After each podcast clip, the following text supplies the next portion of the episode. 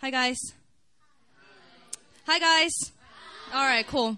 Um, my name is Sarah, and I am the youth pastor for our church. Um, I just want to say my own little tidbit. I've actually, what Eunice didn't mention was I actually used to be a MIA staff for about three years. Um, but most of y'all don't know me because uh, I, I was gone by the time you guys came. But let me vouch for this retreat as kind of like an outsider. Um, I, as a staff, have been blessed tremendously from this retreat. I've received words that changed my life. Um, and I wasn't even there to receive per se, right? Um, this retreat is unlike any other, and I'm not blowing smoke. It's really, it, you know what? Just take it for what I'm saying and just try it. Let, let's just see if I'm wrong right? Let's just see if you guys go and spend a weekend there and see if I'm wrong. You could personally email me. My email is sarahu at newphilly.cc. If you weren't blessed, let me know, okay? And I'll do something for you. But let's just, just try it. Let's just try. Go and you will be blessed, okay? Now, what is the theme of the retreat? Say it a little bit louder, guys. Maranatha. And do you guys know what it means? Come, Lord Jesus. Come, now, today, um, what Eunice kindly reminded me last week was that this is the last large group before you guys go to the retreat because next Tuesday is Chuseok, right? And so I was like, no pressure. That's cool, man. That's all. I'll just, I'll just come and do my thing. But um, what I felt like when I was praying was I was setting something. I wanted to set something up for you guys before the retreat. Kind of like in volleyball. I don't play it necessarily, but I've seen it played. And um, you know how the one person goes like this and the other person goes like this? It's called a setup, right? No? What? Yeah, something like a setup. You set it up for the other person, right? So I'm trying to do this today for you guys, kind of kick it off. Maranatha. And when I was talking, when I was thinking about Maranatha, come Lord Jesus, come Lord Jesus, I was actually reminded of uh, an experience I had when I was in high school. Um, I went to a SAT prep class, and how many Asians have been to SAT prep class? Everybody said amen. Okay, so my parents spent so much money on this SAT prep class just so I can get like a little bit of an edge, right? Um, and I was sitting in my SAT prep class, and when I was sitting there, um, it was actually right around the time when Passion of the Christ came out. Do you guys know that movie? It's very famous, right? Um, it's about the death of Jesus Christ. Very graphic, very well done artistic, artistically. Um, but to be honest, I didn't watch it. Who else didn't? You guys don't have to say it. I didn't watch it. And I feel like a really bad Christian for not watching it. But I have a reason. It's because ever since I was little, I'm, I wasn't, I'm not very like a crier per se. But when it's about Jesus, even when I was a baby, you know, Ben Hur, it's even older. Ben Hur, you can't, I can it, it, was old when I was young, so it's really old. But at the end, there's a scene um, where Jesus dies, and it's poorly done because it's made in like the 60s or some 70s. It's really bad. It's bad quality per se. And then I, my mom loves telling the story where at the end, all my family's watching, and everybody's like, "Oh, that was a good movie," and I'm in the corner, I'm like. and my mom's like, "What's wrong?" She's like, "Jesus died, Mom. Jesus died." Got so emotional. So I knew that if I watched Passion of the Christ in the movie theaters, I would like flood the movie theater. So I just didn't want to do, do, do that to myself. And I know I feel like a bad Christian, but don't judge me. I just didn't watch it, okay? I know what happens, okay? I know what happens. I've, I've read the book, okay? I know what happens, okay? Anyways, Passion of the Christ comes out. And my tutor and the tutor in the next cubicle, they were just talking about um, what they did that weekend. And one of the tutors was like, Oh, I went to go see Passion of the Christ. And he said, Oh, how was the movie?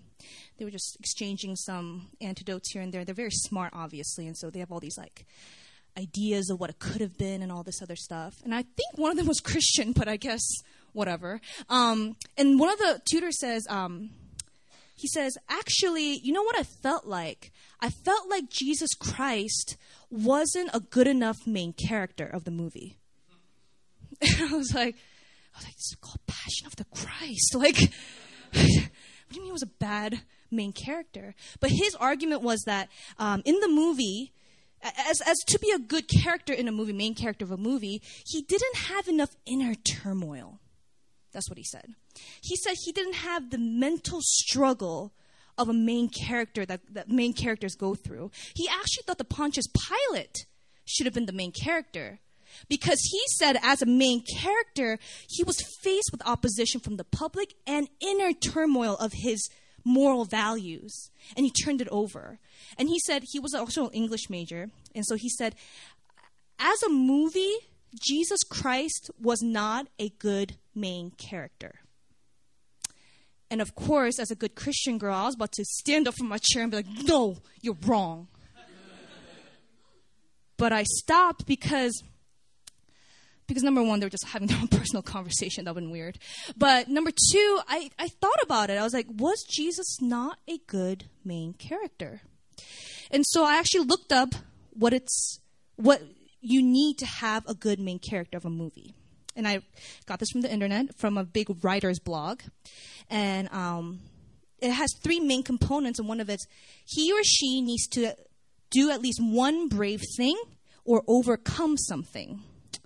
Number two, he or she needs to be interesting on some level. Number three, he or she needs to be relatable. And I realized I sat down I was like, okay, maybe, maybe uh, Jesus is not a good main character. Maybe that's not something that he just needs to be. He's just Jesus. He can't be everything, right? He can't just be the main character. And so that's where I concluded. But am I wrong? Should Jesus Christ be the main character of Passion of the Christ? I'm asking a question. I'm still asking a question, guys. yes, yes, yes, he should be. And so I actually want all of us to turn to Colossians 1.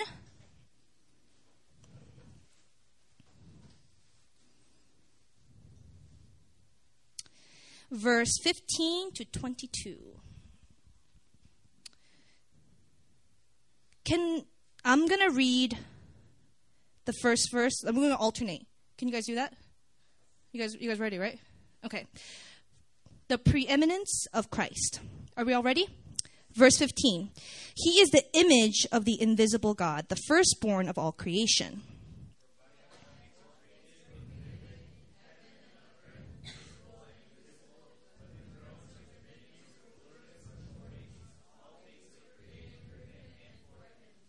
And he is before all things, and in him all things hold together.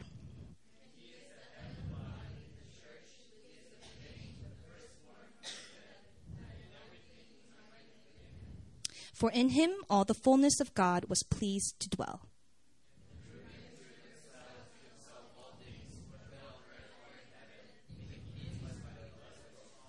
And you, who once were alienated and hostile in mind, doing evil deeds,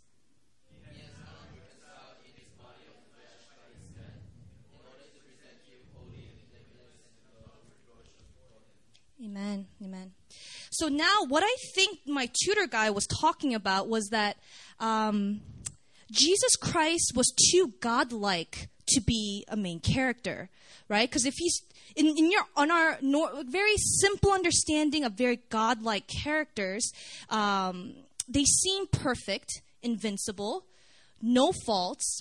So it makes them very boring, one note, one line, right?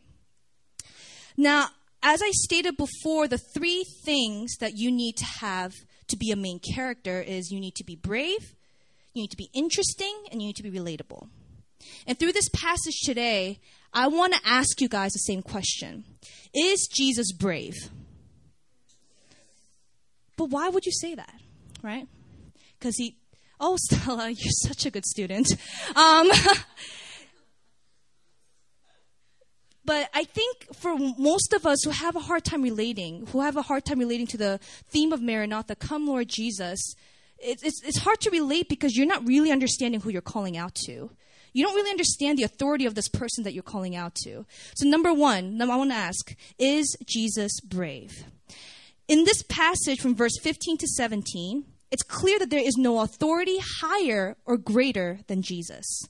But now you may be thinking, what about God? Because technically, God is a father, and fathers have bigger say than the son. But I just want to talk to you quickly about the Trinity, okay?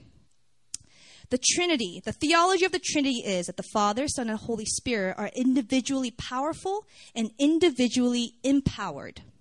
However, they're equally powerful to each other. They're separate entities and unique in each way, but united perfectly. So it's this, it's this concept of they are separate but united, equally powerful but not powerful than the other, it's uh, so I go to seminary, so this is what I'm been, I, I talk about all day, and it's it's like it blows my brain. But anyways, it's three and one equal equal in part to one another. So all of authority of heaven and earth is in him. He is the Alpha and the Omega. He holds power, wisdom, authority, and even time. Now, this really messed me up because I, I have no problem understanding that God is powerful, He has wisdom, He has all authority, and He holds time. But what I remember when I was younger about pictures of Jesus was Jesus was the one carrying the lamb, the little children running by, right? He doesn't look all like powerful authority. He doesn't look like he really can control time. He looks like he's controlling that lamb in his arms, right? Also, when you look at pictures of Jesus on the cross, any picture, does he look, what does he look like? Does he look like, you know, I'm okay, um, this is okay. I know exactly what's going on next. Don't worry. I got this under. It doesn't even hurt that bad. I promise. Or does he look dejected? Does he look completely in pain? Does he look completely torn apart by the pain that he has received? So this is usually the image of Jesus Christ, but the real image of Jesus Christ, he has all authority of heaven and earth. There is no separation from him to God to the Holy Spirit. And I mention this because a lot of times, especially if you're growing up in America, actually just in Western civilization, Jesus kind of has like a shorter leg of the Trinity, right? So you gotta have this like, you have this uh, unbalanced view of the Trinity, but what we need is to bring it back up and have the right version of the Trinity, but especially of Jesus. He is not to be messed around with because society has brought him to a level where he's playing with lambs and children, where he's just always in pain on the cross. But really, he has all the authority of heaven and earth in him, this human body in him. Okay? Now, can I tell you something? It takes a tremendous amount of courage, love, and conviction, and to overcome yourself to die for one person. But it takes the kind of energy and the kind of love that described as beginning and the end, Alpha and the Omega, infinity, no beginning, no end. Everything is just encompassed. That kind of love to die for all of humankind. One person to carry for all of humankind. Now, of course, yes, Jesus is brave, but he is brave because he overcame. He overcame. Not for one, not for two, not for one generation, but for all, all generations. Now, next, is Jesus interesting? In verse 19, for in him all the fullness of God was pleased to dwell. Now, that means he's basically the ultimate version of Christianity. You, that's, the, that's the apex. You just go for what Jesus was like. Do you guys remember the uh, phrase WWJD? What does it stand for? Right, and most of us had it on bracelets, right? And what it was supposed to do actually was when you're faced with something like, oh, should I steal this? Should I punch this person out right now? Should I run this red light? Should I push this ajumma that just pushed me first? You right before you're supposed to do it, you're supposed to look at the bracelet and WWJD. Okay, I won't do it. I won't do it because Jesus won't. Jesus wouldn't do it. Jesus just he just wouldn't. It just he just wouldn't do it. And although WWJD is a great thought, it limits Jesus by a lot. Because what you're asking yourself is should I sin or not? Just simply should I sin or not? And in turn this simplifies Jesus. He didn't sin, and that's it. Black and white. Boring. Perfect. Completely da- detached from the world. And can I tell you, I am number one hater of, um, I gotta say this well. I'm the number one hater of perfectionists. I'm the number one hater of people who are just like, oh, I got everything under control. Like, I'm, I'm really good on the outside. Like, I'm number one hater. I don't know why. Like, I think ever, ever since I was little, I just like, faker, you know? Like, I just, I think I always knew, you know, and I hate, who loves a, a goody two shoes? Like, oh, I'm the perfect Christian in every single way, you know? Like, nobody likes that. But, if that's the mentality you have of Jesus, that he's just a goody two shoes son of God, um, that is not exactly what you want to go for. Okay? Now, in verse 19, it says, The fullness of God was with him, which means the character of God, the personality of God was with Jesus. And so, which, which, what we're saying is that everything that God has done, Jesus would have done. Okay, is basically what you're saying. And I want to share with you this story, um, and I want to share it because I feel like it will help us understand the dynamics of Jesus. Okay, so who knows about Noah, right? And what's the first thing you think of when you think of Noah? Ark, and what else? Water. What else? I'm just animals, right? So most of the time, Noah is a story for Sunday school because when that theme of the year comes around, the the the Sunday school teachers start cutting out animals and putting it on the wall, right? And they're so cute, walking two by two, the giraffes and the lions and the zebras, and they're all smiling. You know, the mommy zebra and the daddy zebra, they're all smiling, walking to the um, ark together. But um, this story came up because I was actually having it's okay, I don't need it. Um, I was actually having dinner with somebody, and he's into politics. He actually is very successful in politics. And he was basically saying how he's in love with Jesus, and God is so good, and blah, blah, blah. And then I asked him about his job, and he says, Oh, yeah, but God doesn't exist in the politics. God cannot thrive or survive in politics. I was like, Oh, okay. Um, of course, I ask why. And he says, if you were at the job that I am in, working with politicians, working with other nations, you can tell that in politics and policies, it's all gray. It's all black and white and gray. It's about having an array of choices and picking what's the least bad. Not good or bad, just least bad. So when he's like, when I've been in that situation for years and years and years, it's hard to believe that God exists in such a world. That's what he said. And by divine revelation, I get the story of Noah. And I said, um, so now we think about the animals and how cute it is, but if you were really realistically thinking about Noah and what it's like, what was like for, for Noah real time, like at the time he was doing, going through it, all the animals are coming, and I'm sure they're not as cute as they look, you know, when they're cut out, right? And they're, I'm pretty sure they smell. But anyway, so the animals are coming two by two. Um, and they're lining up in the ark, and they close the ark, and the rain starts falling. Noah and all his family members are in the ark, and he hears the water from the flood coming up. And he hears his neighbors, the people that he's grown up with, his extended family, knocking on the ark saying, Save us, right? All of them asking to let them in. But no one knows he cannot. And so, if all of the people in the world and the civilization died, I'm sure Noah saw some dead bodies outside. So the thing is, the story of Noah is not as cute as we think. And the idea of God is actually bigger than we realize. Because God is good and He's perfect, and so is Jesus. So he, they would never do such a thing.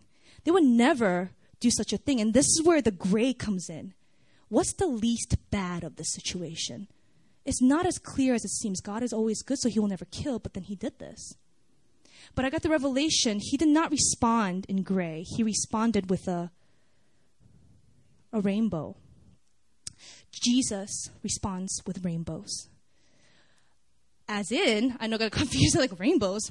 As in, he is so multifaceted.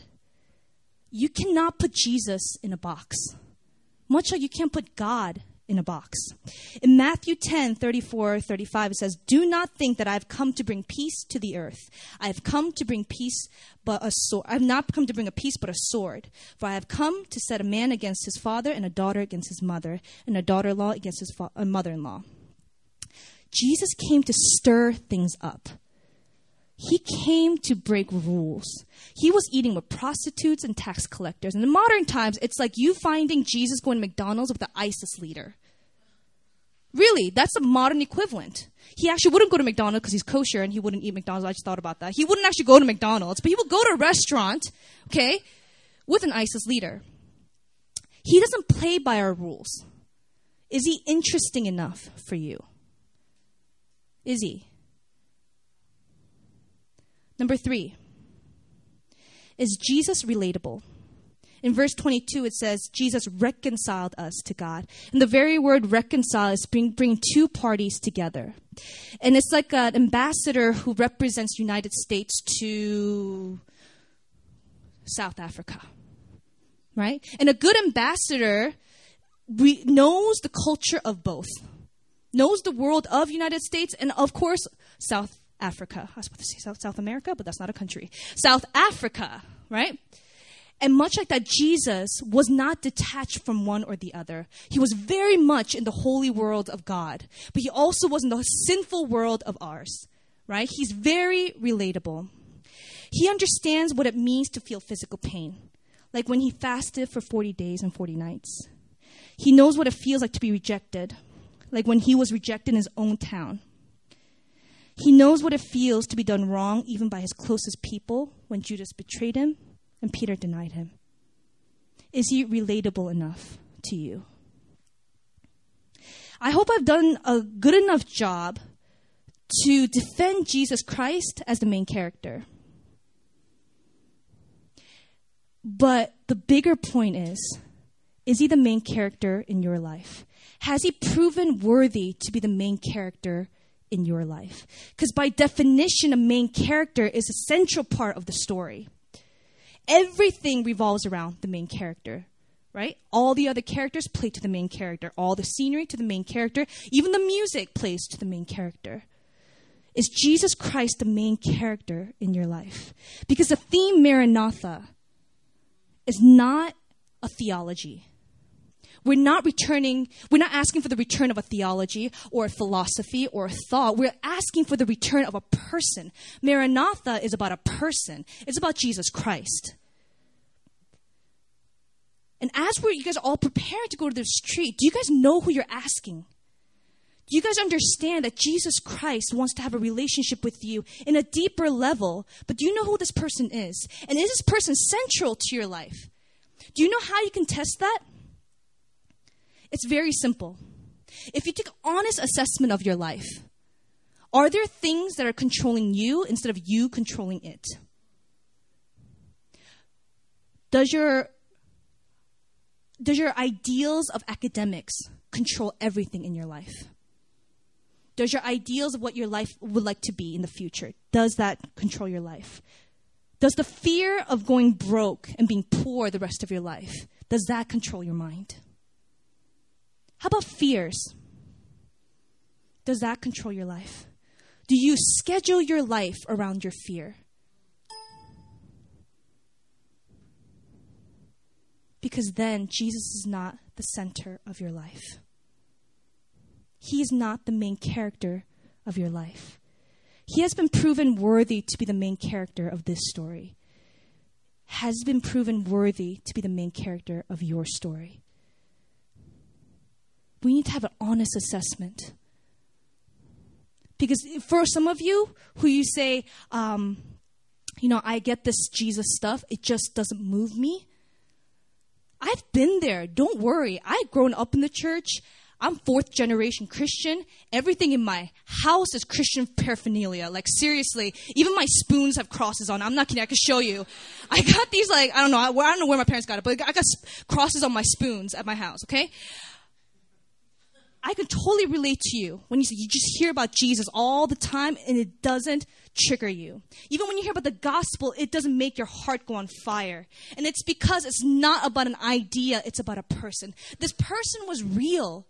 He walked on this earth like you and I are walking right now, and he's still alive in heaven. This person doesn't play around, and he is coming back.